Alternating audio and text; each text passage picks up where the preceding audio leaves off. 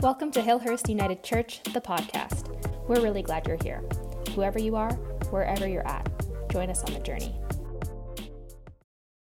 So we are we're engaging in a bit of a conversation. Hopefully, I have a chance uh, to engage you also with some questions at the end. Yesterday was a great day. Uh, as you reminded us at the beginning of the, of the morning, it was Epiphany. And we just heard the uh, band read that Epiphany story, which uh, is about revealing. It's the sort of the kickoff into the new season. You know, that, that Epiphany story has a significance in the Christian tradition. What's, what, what, how do you see that? What's that, why is that story important? So I'm going to talk this yeah, way, you talk. although you are right there. You bet. Um, well, Epiphany uh, is a Greek word, epiphania, which means appearing. And so in Epiphany, we talk about God's appearing and we're thinking about in Epiphany, how does God reveal God's self to us? And in the Christian story, as well as in the Jewish story, and I expect also in the Islamic story, we want to talk about a God who is continually appearing in manifold ways, in ways that are predictable and in ways that are completely unpredictable. So, what we all believe is that God is for us, God is with us, God is with creation, for creation, and God wants us to know that. And so, how does God make that revealed to us? God does that in nature, God does that through one another.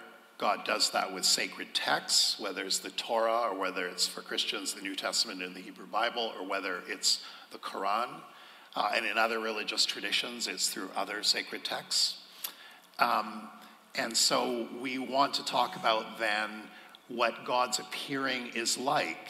And in this story of the wise men, the magi, the wise people, we see that uh, God is appearing in a very uh, unlikely place, namely in the child of a young teenage girl and uh, a dad, an older dad probably, in a manger in a completely unanticipated way, a kind of a bolt out of the blue that upends everything. And so in Epiphany, we also wait to be surprised by God's appearing. So it's a, it's a revealing story, it's surprising. Um, here's God coming in a vulnerable place, unexpected place, and that's probably that's the nature of God. That's precisely the nature of God is not that God. Uh, somebody was telling me uh, that Christopher Hitchens said that was a bit of a cock up on the face uh, uh on the part of God that if God really wanted to be revealed that God should have picked Augustus Caesar a palace in Rome because then God would be a heavy hitter.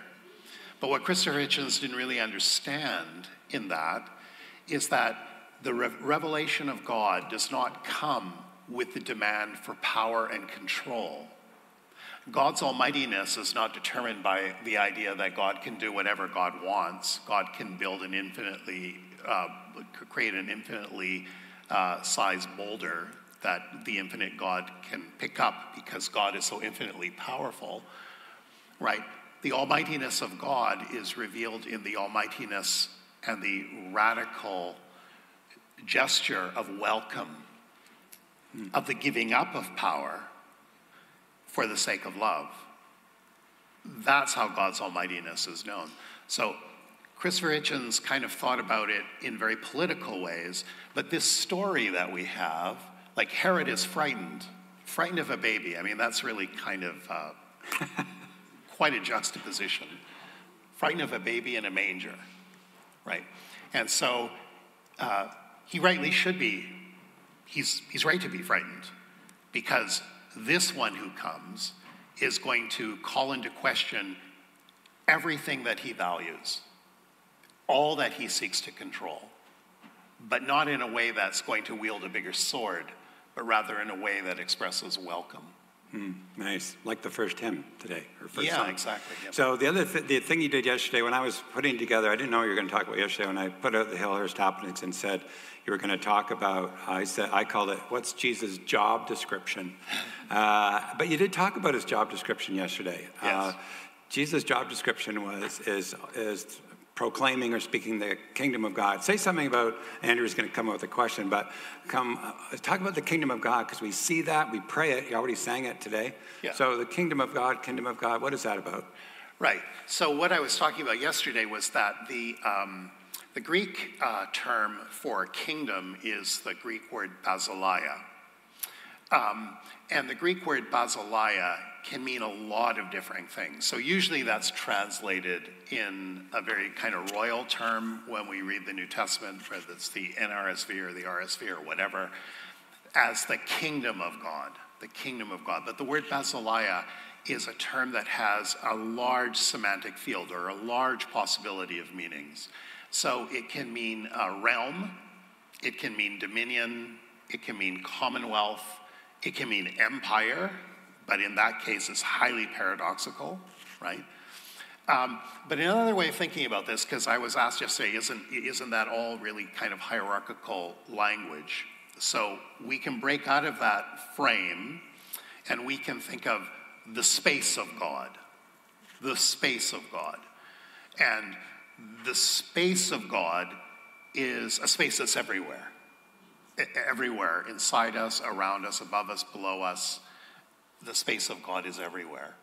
And so when Jesus is talking about, say, in this text that we had, repent, the kingdom of God is at hand, repent, the space of God is here, right?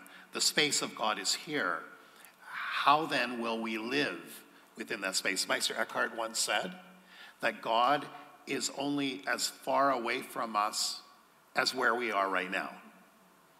God is only as far away from us as where we are right now. And then he said another saying, God never, God, God only goes so far away from us as the door. So God is always at the door. That speaks then of this sort of space, this dynamic space of possibility. So he used, uh, he, he talked in parable. What language did he speak? Uh, Jesus spoke Aramaic, which was a sort of a people's version of Hebrew. Uh, I likened it yesterday to the difference between classical Arabic and Arabic. So um, the uh, Hebrew Bible is written in sort of the equivalent of classical Hebrew, but people spoke sort of everyday Hebrew, sort of what we might call sort of a, a, a, um, a common, common uh, koine, a common Hebrew, and Aramaic was its dialect. So he didn't speak English. Well, he spoke German. Spoken as someone who's German. That's right. So yeah, so there's lots, and we talked a bit about in translation, you know, going from Aramaic to Greek, et cetera, et cetera. So, and some gets lost in translation, but you got to look at different translations because the language is different. Correct? Exactly right. And Uh, then he, and Jesus uh, spoke in parables, defined parables for us. Okay, so uh, yesterday I, I kind of spontaneously came up with this with, with, with this image, and people kind of liked it. So, um, so uh, generally speaking, in the scholarly world, a parable is a form of literature that uses an everyday story to make a transcendent truth. Great, but I said yesterday that a parable is when you wake up in the morning to go buy groceries and you end up in Saskatoon. In other words, a, a, parable puts you in the middle of routine kinds of things, but it takes you in a place that you never thought you would arrive. And you never planned on arriving there, and sort of, how did I end up in Saskatoon right now? This is a long way from home. I didn't expect that. Hmm. So, a surprise. Do you want to go ahead? I was I was going to butt in. Yeah, butt in. I, uh, okay. So I love this idea that um, you invited us into yesterday. That was uh, so often we busy ourselves with the translation of these words because words really matter. Uh, they're very important to us. But one of the things that we need to remember to draw our attention back to is how Jesus used these words, and that's mm. one of the invitations of the parables. But one of the things that you introduced us to was this idea as a parable as a hidden transcript. So that's uh, what you just mentioned about an everyday story that relates to a transcendent truth. Um, one of the things that I'm so curious about these days. Uh, in, in Jesus' time, the structure of society, the economic system, everything, it didn't make telling the truth about these things something that was, uh, that was openly available to people. It was dangerous to proclaim the kind of radical things that Jesus was proclaiming. Today, in our particular culture and context here in, in Canada, let's say, um, I think about things like social media and how uh, a hidden transcript is so far away from the reality of what we're seeing. People say absolutely everything whenever they feel like saying it, however they want to say it. And one of the things that I've experienced is how this makes us treat parables either as not the radical pieces of uh, revelation that they are. Um, and so we tend to simplify them, turn them into an analogy that, that makes sense to our logical brain and, and run with it. Or we tend to read them so quickly and pass by them because uh, we just want it said to us plainly. And so, my question for you is practically how do we re radicalize or uh, re enchant ourselves to the parable stories? Yeah, thank you. That's such a difficult question. I appreciate that question, and I'm glad I had all night to think about it. um, so uh, I, am going to tell you what uh, I, I, was on the when I was on the on, on, the plane coming here. There was a guy that was wearing a T-shirt from some rock band, and it said on the back, um, "Nothing is true. If nothing is true, everything is possible. If nothing is true." Mm everything is possible. Um, and uh, yeah, I suppose that's true. Everything is possible. Uh, but do we as North Americans who consume so much of the world's resources, do we really want to go around wearing t-shirts that says that if nothing is true, everything is possible? I mean, um, there's a way in which the parables invite us to a kind of a commitment uh, the one of the values of the church, the last one is risk. risk yeah. Calls us into into risk. Um, there are lots of places. Well, the world is in a very risky place right now. I, I hope I'm answering your question. The world is in a very risky place right now because of climate change, right? And one of the questions is for us as the people of God, or people who are on a spiritual journey, is how does what we claim to be true about God, how does that propel us, convince us, direct us to engage the world's problems? And so, say in North America here, where there is a kind of a story of endless progress, of endless economic growth, and so on and so forth, that has come at an enormous cost. Think of the forest fires that plagued us through the summer and probably will plague us next summer because of such low snowpack and so on. And so, um, how then do these parables invite us to be disruptors of the idea of endless progress, of endless economic growth? It's true that we're not in risk of being thrown in jail, et cetera, but there are very, very powerful forces that would tell us that, look, we need to really take care of our economic home, we need to uh, continue to promote prosperity, that the good life is measured by the ability to do anything you want whenever you want it, like to go on endless cruises, endless European vacations, and so on. But the parables invite us to a different, a different account of what a good life looks like. The parables invite us into a picture of the good life that is centered in hospitality, in uh, welcoming the other, in seeking economic reconciliation, social reconciliation, and so on. That that is what the good life is measured by. And that actually can be fairly radical. I don't think it's probably very radical, as it were, to the people in the room right now, right? But in a larger sense, it can be very, very radical. Yeah. I, I really appreciate that and, and having a lens to read the parables through that is of current context is really helpful. And this, um, I, yeah, I really appreciate that, Harry. Thank you. What, it, go ahead. Yeah, I was going to say, um, one of the things that's really interesting about the parables for those of us who are urban dwellers, say in Calgary, um, and we're concerned about the environment, is the way that the parables are regularly couched in the land. So, the kingdom of God, uh, one of the parables Jesus says, is like a seed that is sown secretly and nobody knows. Uh, and after a while, the um, the um, uh, blade comes up out of the ground, and nobody knows how that happened, right? That there is an abundance to the land, that, that the land is sort of supercharged with God's presence. So there's a kind of a, a call back to earth for us and a call into an earth based theology. So uh, we pray, Your kingdom or your kingdom come uh, on earth as it is in heaven. That isn't a kind of a call to be spiritually heavenly minded, it's rather a call that God's justice, wherever God is, God's reign, God's justice would be here on earth. And it's for the goodness of the earth. And, and so much of that is, is spoken about just by way of the language that's used in the parables. It's very natural language. It's right. the mustard seed, it's the leaven, it's the vine and the branches. Right. What did Jesus really care about? What did Jesus really care about? well, Jesus cared about two things. Uh, in a word, uh, in, in, one sentence, uh, Jesus cared about loving God and loving your neighbor.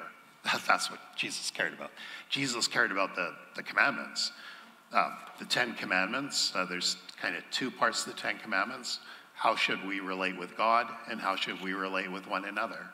So Jesus said, Love the Lord your God with all your heart, all your mind, and all your strength, and love your neighbor as yourself. Uh, uh, therein lie the law and the prophets. I think that's it in a nutshell. Uh, but loving God and loving your neighbor was about something that was as close to you as the breath that you breathe, right? So, loving God means being thankful for the breath that you breathe, right? Loving your neighbor means understanding that the breath you breathe is shared with your neighbor so that there's the horizontal and there's the vertical dimension. I think it's sort of like, sort of dead simple. Um, I went to school for a long time, right? Uh, I wouldn't have passed an exam if I wrote that, but it's kind of that dead simple, I think, and that difficult at the same time.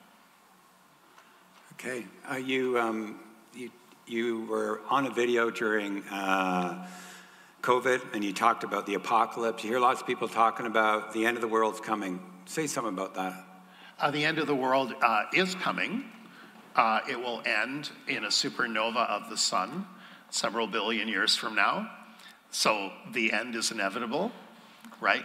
But the book of Revelation, or the, uh, we, we, live in apocalyptic times. So if we, I, I, I, teach a class in the book of Revelation, and I have a thing in my class called Apocalypse Watch.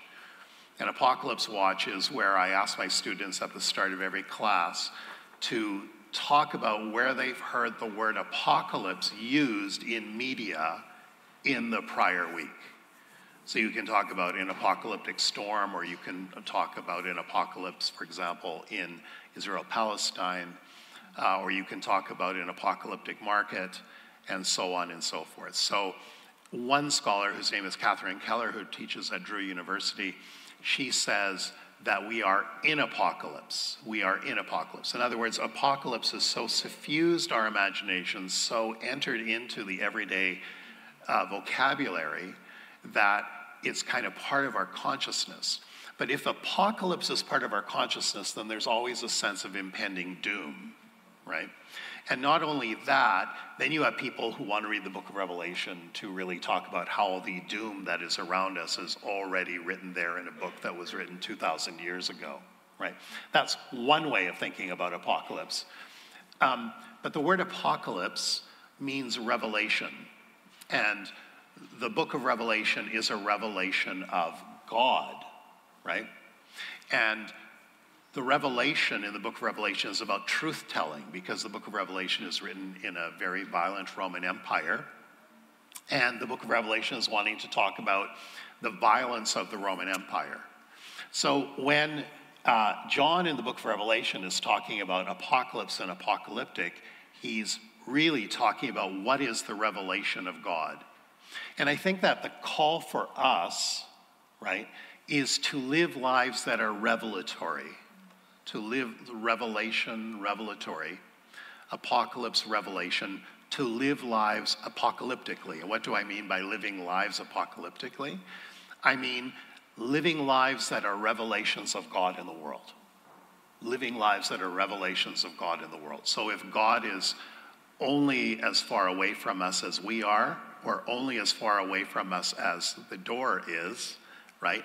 Then if God is with us, Emmanuel, if God is with us, then how do we become signs or revelations of God's presence with us in the world, right? And I think that the book of Revelation, uh, with all of its weird, crazy stuff, uh, is, is finally a kind of a story about talking about how we live out God's presence with us. It's by truth telling, it's by giving witness to what is right, to what is good, and seeking to expose in the world what is not right and what is unjust. Do you have a last question? Because I got one. What's the point? Why would we bother coming to church? We need each other. We need each other. We're not able, I mean, I don't know about other, so if we think about our secular society for a moment, where are there points where people gather together? Sporting events, rock concerts. People have profound experiences of transcendence in rock concerts and so on and so forth, sporting events. But where are there occasions for people to gather together for an hour a week to hear about, to talk about, to contemplate what it means to be a fully alive human being. Where does that happen? That happens in religious communities. I think that uh, some of us are really great people, some of us are not so great people, right? Some of us are real sort of moral, spiritual kind of giants who are able to be perfectly individual, perfectly spiritual. I'm not that person. I need my brothers and sisters around me to remind me who I am, what I'm called to be, why I'm here, what the story is that I'm wanting to live, right? And to hear that when I don't do that well, that we're all kind of broken in our own ways, but that God nevertheless welcomes us and forgives us and makes us whole. That's why I think we need to be here. I kind of agree with you. Yeah. okay. Uh, very, very, very, very last question. What gives you hope? What gives me hope? Wow, every new day gives me hope because every new day is another day of possibility, because every new day is a gift from God. Um, I don't always live that way, right?